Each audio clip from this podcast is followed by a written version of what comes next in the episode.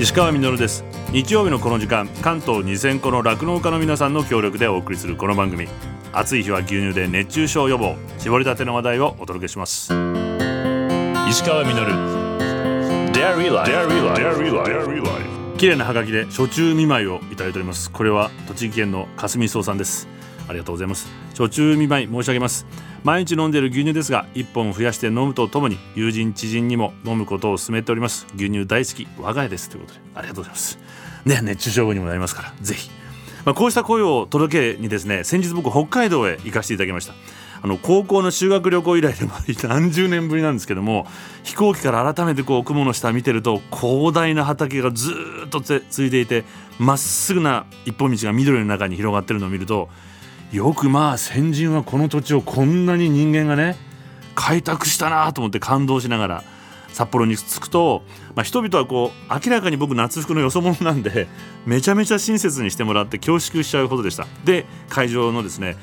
ホテルに向かったんですけども全国の酪農家さんの集いで全国酪友フォーラムという会でした。毎年開催されて50年以上続いているというこの酪友というのは酪農の友仲間という言葉なんですけども、まあ、その言葉の通りに仲間と互いに知識や技術や経験や思いを共有する場でした。でこの番組で知ったことの一つなんですけども組合活動などを通して酪農家の皆さんとの横のつながりが強くてちょっと特殊なんですよね。互いに競争はせずに多様な経営をお互いに認めて守り合いながら共存共栄して支え合うと。でこれはまあ僕たちみたいな競争原理に基づいて生活しているそれが主流の現在の社会が学ぶべきところが多いというふうにね僕はすごく思ってしまうんですけども、まあ、学生さんも含めて35060人ぐらいが集まってらっしゃったんじゃないかと思うんですが、ま、中には県外でさまざまな方法でこの番組を聞いてるよっていう声をかけてくださる方とか、まあ、よく知ってる秩父の吉田牧場さんとかの顔もあったんですけどもそしてですねさまざまな活動報告っていうのがありまして釧路の力 SNS や YouTube を使って酪農をアピールする若い酪農家とか徳島県で70歳を超えてたった一人で元気に酪農するお母さんとかですね、まあ、ご主人が病に倒れてからそれをきっかけに仲間に支えられ一人で再起したっていうね人生を学ぶような話もありましてそして僕の憧れの熊本で環境と調和しながらロボットを導入して規模を広げて3人の子どもたちが後を継いでくれてる話なんてのもあってさらにですね日本全国6地域に分かれてのこう活動のアピールみたいのもありました。まあ、興味深いのがこう話してる人たちに規模の大小とか優劣とかがなくてですねこれも普通の世間では何かに秀でた人が人前でこう話すっていうのがパターンなんですけどもここでは違って多様なやり方があってよくてそのまんま認められていて20頭でも200頭でも同じ仲間として話して聞いて学び合って共感すると。いうのがねこれ多様性っていうのもすごいなと思ったんですがそしてですねもちろん全員が酪農家は今どこも大変で廃業する仲間も多くて胸を痛めてらっしゃいます。そんな中だからこそ苦しいのはみんな当然なのであえて未来を語っていこうとされていました。しんどい時は互いに声を掛け合っていこうと。これも僕がねいつも感じる酪農家さんの大変な時こそ次を見るっていうこう開拓者精神っていうのを感じてしまったんですけどもそんな中ですね僕にも話してくれというふうに言われてこれ本当に参ってしまったんですけども 会場でただ一人僕部外者ですからまあでもこういつも番組に寄せられる皆さんの声などをね唯一僕が実感し確信していることをお届けしてお話しさせてもらったんですけどもこの番組をやって7年をもう過ぎていて次8年目に入ろうかと。そんな中消費者の意識がその間に大きく変化していること。牛乳が体に悪いなんて話すらもう聞かなくなりましたし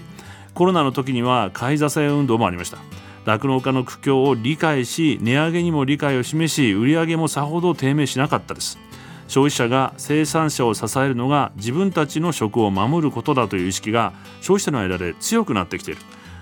最近実際に Z 世代の調査というのがありまして価格が高くなっても自らの消費行動を通じて社会の課題解決に貢献したいかという問いに対して34.9%の Z 世代が貢献したいと答えしなくていいんじゃないかと答えた23.2%を上回っています。これからの世代はこういう人がどんどん増えていって未来を作っていくんじゃないか。今はその時代の幕開けの変化の時だと強く感じているというふうに皆さんの声をね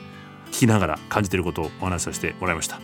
自分たちの食は自分たちで支えて守る消費者である僕たちも新しい時代が来ています。開拓の地北海道でそんなことを強く感じてきました。石川稔。Dairy Life. Dairy Life. Dairy Life. Dairy Life. 石川みがやってますデイリーライフ先週について今週もこの方をゲストにお迎えしました。東京大学大学院農学生命科学研究科生検システム学専攻。保全生態学研究室の准教授曽我正史先生です。今週もよろしくお願いします。よろしくお願いいたします。じゃあちょっと今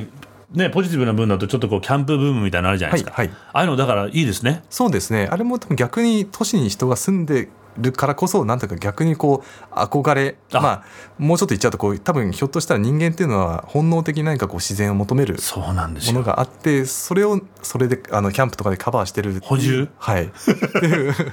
ビタミンみたいに。そうですね。あのビタミン G とか海外で G ってグリーンのあの言われたりするんですけれども。へ あの全然そういう効果があるのが分かってないですけど、はいはいはいはい、でもあの僕もこのスタッフも山登りが好きだっていう番組で言っていて、行ってないとストレなんかこう、はい、ストレスというかもうないとバランスがちょっと取れないっていうのが実感としてはあるんですよ。はい、で人間って果たしてやっぱそういうものなんじゃないかって最近思い始めてまして。はい実はずっと言われてて、はい、バイオフィリアっていう言葉があるんですけども、これ人間がその本能的に自然を求める心のことをバイオフィリアフィリアって何かこうそう好きっていう意味なんですけどもこれエドワード・ウィルソン博士っていうもう数年前に亡くなられたすごく有名な社会生物学者の方がいてその方が提唱した概念なんですけれども、人類の歴史の99.9%以上は自然の中にいて、そこで最近ようやくちょっと自然から離れて都市の方に住み始めたんで。ホームシックだ。そういうことですね。バイオバイオフィリア、はい、バイオフィリアに対して、バイオフォビアっていうのもだからあるんですね。そうです。はい。自然っていいなって人間思うと思うんですけれども、うん、それと同じようにあの自然って怖いとか気持ち悪いって多分思うことが結構あって例えば、ヘビを見たりとかクモを見たりするとギャーってなります。よね、はい。まあ、ゴキブリ見てもそうですけれども、えー、あれ何ですか？まあ例えば近づいちゃったりするじゃないですか、はいはいはい、そうすると刺されて死んじゃったりしますよね、はいはいはいっていうのが昔からもずっと起きてて、まあ、それで怖がって生き残って僕たち。人が私たちはねそういう性質をまだ持ってるっていう。なるほど、生存本能そうですねはい。で多分問題なのはもともと危害を持っていた生き物以外の生き物ですね。例えばテントウムシとかダンゴムシとかそうですけども、液中とされましたもんね、はい、そういった生き物に対しても怖いとか気持ち悪いって思う人が増えてきているんですよね。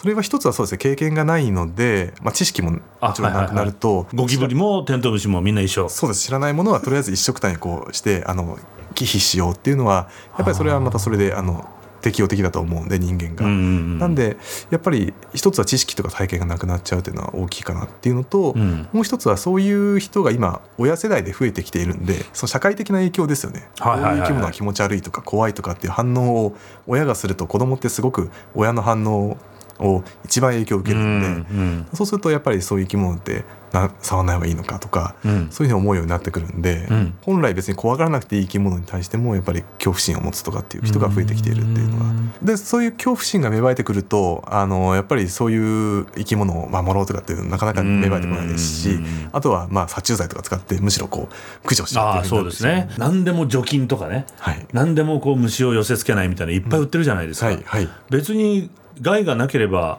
いいんですもんねアリンコいっぱいいたってね。そうですね。やっぱりこう都市に住む人と農村に住む人の、うん、えっと、皮膚の上のこう細菌、まあ、常在菌を調べてみるとやっぱり農村の人の方が多様な